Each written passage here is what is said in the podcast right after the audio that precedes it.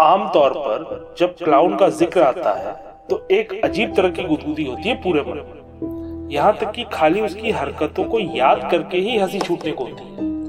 उछलना, कूदना, मस्ती करना, दुखी चेहरों पर मुस्कान ले आना, यही तो होता है जोकर, जो अपने आप को तकलीफ़ में डालकर दूसरे लोगों को हंसाता है। लेकिन अगर मैं आपको ये बोलूँ कि 20वीं सदी का एक ऐसा जोकर भी था जो कि अमेरिका का सबसे वर्स्ट नाइटमेयर रहा हो तो। क्या आपको यकीन नहीं होता? कोई बात नहीं। आज की ये कहानी आपके सारे डाउट क्लियर कर देगी। नमस्कार दोस्तों, मेरा नाम है चंदन और आप सुन रहे हैं हॉन्टेड फाइल्स का ये खौफनाक एपिसोड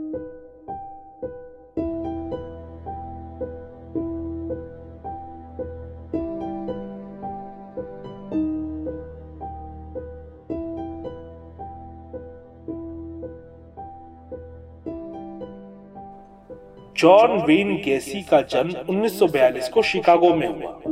अपनी बड़ी और छोटी बहन के बीच में ये एक अकेला, इकलौता लड़का था। जॉन वेन गेसी के फैमिली, बाकी सीरियल किलर्स की फैमिली की तरफ़ बिल्कुल भी नहीं थी। बल्कि जॉन की फैमिली मिडिल क्लास फैमिली थी जो शिकागो के एक मिडिल क्लास कॉलोनी में रहता था। जब गेसी बड़ा हुआ, तब उसके साथ कुछ बहुत ही ज़्यादा टेरेबल हुआ। दरअसल उसके पिता ने उसको क्रिटिसाइज करना शुरू कर दिया था।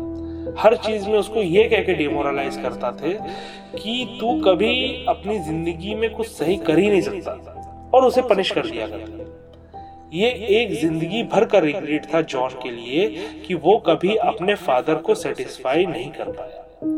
और यहाँ तक कि जॉन के जेल में रहने के दौरान उसे अपने फादर का फ्यूनरल भी अटेंड नहीं करने दिया गया। जॉन एक ऑर्डिनरी स्टूडेंट रहा। था जॉन की सबसे बड़ी प्रॉब्लम थी कि ये बहुत बड़ा झूठा था और हमेशा अपने आप को ऐसा दिखाने की कोशिश करता था जैसा वो बिल्कुल भी नहीं था। लेकिन उसने ये बनने की चाह ज़रूर रखी थी। लेकिन कभी शायद उसने ये नोटिस नहीं किया कि मैक्सिमम लोग उसके झूठे दावे के बारे में जानते थे। हाई स्कूल के बाद जॉन ने बिज़नेस स्कूल ज्वाइन किया। और अपनी पढ़ाई पूरी करके स्प्रिंगफील्ड के एक जूते के शोरूम में सेल्समैन की नौकरी शुरू कर दी। वहीं पर इसकी मुलाकात एक बहुत ही सुंदर लड़की से हुई, जिसका नाम मैडलिन मर्स था दोनों एक दूसरे को डेट कर रहे थे। और सडनली एक दिन जॉन ने मैडलिन के सामने शादी की बात आ दी। हालाँकि जॉन देखने में साधारण था, लेकिन मैडलिन को पसंद था। सितंबर 1964 में दोनों की शादी हुई। मैडलिन के पेरेंट्स ने इन दोनों की शादी के बाद फ्राइड चिकन की एक दुकान खोली। वो चाहते थे कि ये दोनों यंग कपल्स इस शॉप को संभाले।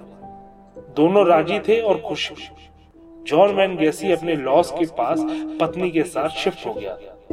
दोनों बहुत ज़्यादा खुश थे। दोनों ने काफ़ी नाम कमा लिया था और काफ़ी खुशनुमा ज़िंदगी जी रहे थे। फिर ऐसा क्या हुआ कि एक अच्छा खासा फैमिली वाला बंदा सीरियल किलर बन दरअसल इतना सक्सेस मिलने के बाद भी जॉन वैन की झूठ बोलने की आदत नहीं गई थी। अक्सर बिज़नेस में अगर आप सक्सेसफुल बन जाते हैं तो आपके सक्सेस से जलने वाले कोई ना कोई पैदा हो ही जाते हैं। अब र्यूमर ये फैलने लगा कि जॉन एक गे है और वो खूबसूरत लड़कों के साथ रिलेशनशिप में रहना, रहता था। इसी वजह से वो अपने रेस्टोरेंट में खूबसूरत लड़कों को रखता था। तभी एक मार्क मिलर नाम के एक लड़के ने जॉन के ऊपर सेक्सुअल हैरेसमेंट का इल्ज़ाम लगाया। लेकिन जॉन ने इस इल्ज़ाम को सिरे से नकार दिया।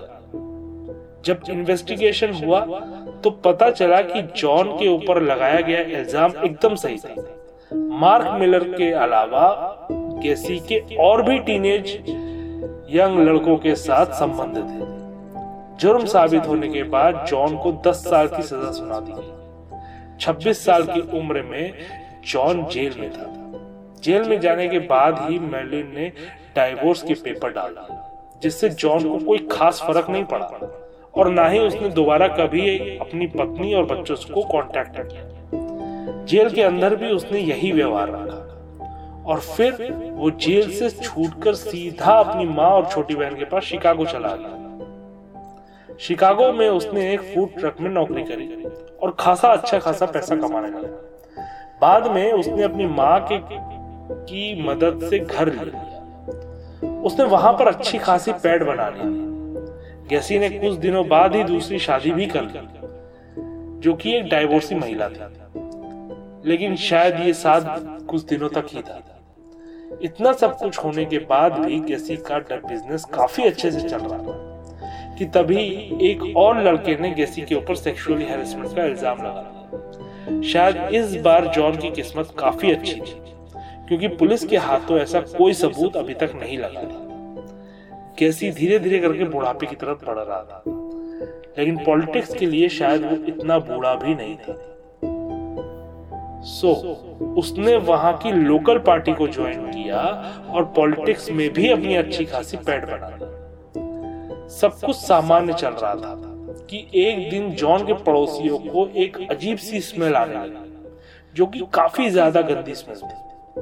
जब पड़ोसियों ने पूछा कि ये किस चीज़ की स्मेल है तो उसने ये बोलकर टरका दिया कि ये सीवेज लाइन की स्मेल चूँकि उनके पड़ोस में भी यही सीवेज लाइन की प्रॉब्लम थी। इसलिए इस बात को मानना सबके लिए काफ़ी आसान था। लेकिन एक लंबे समय के बाद ये स्मेल काफ़ी ज़्यादा घनी होती गई।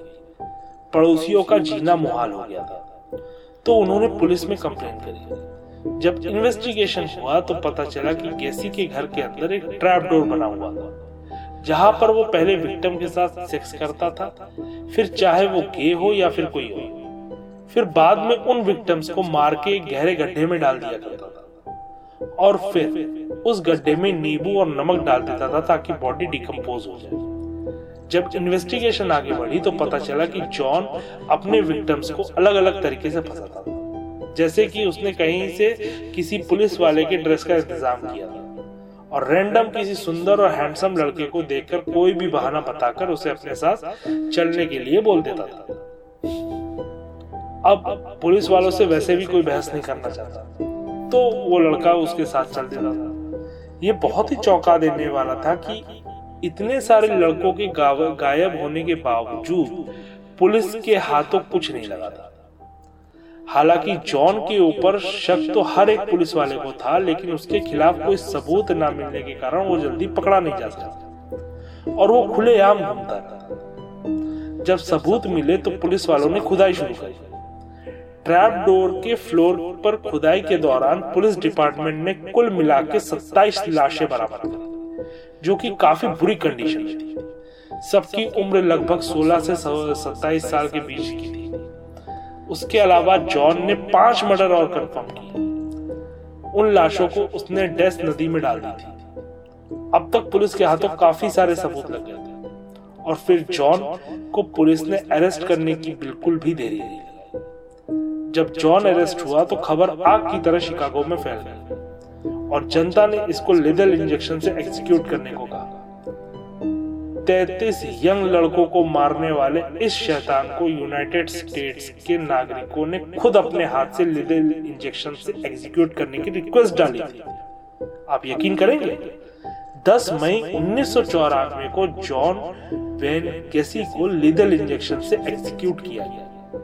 और इसी के साथ एक खौफनाक सीरियल किलर का अंत अगर आपको ये एपिसोड पसंद आया तो लाइक शेयर और सब्सक्राइब ज़रूर कीजिए। तब तक के लिए जय हिंद।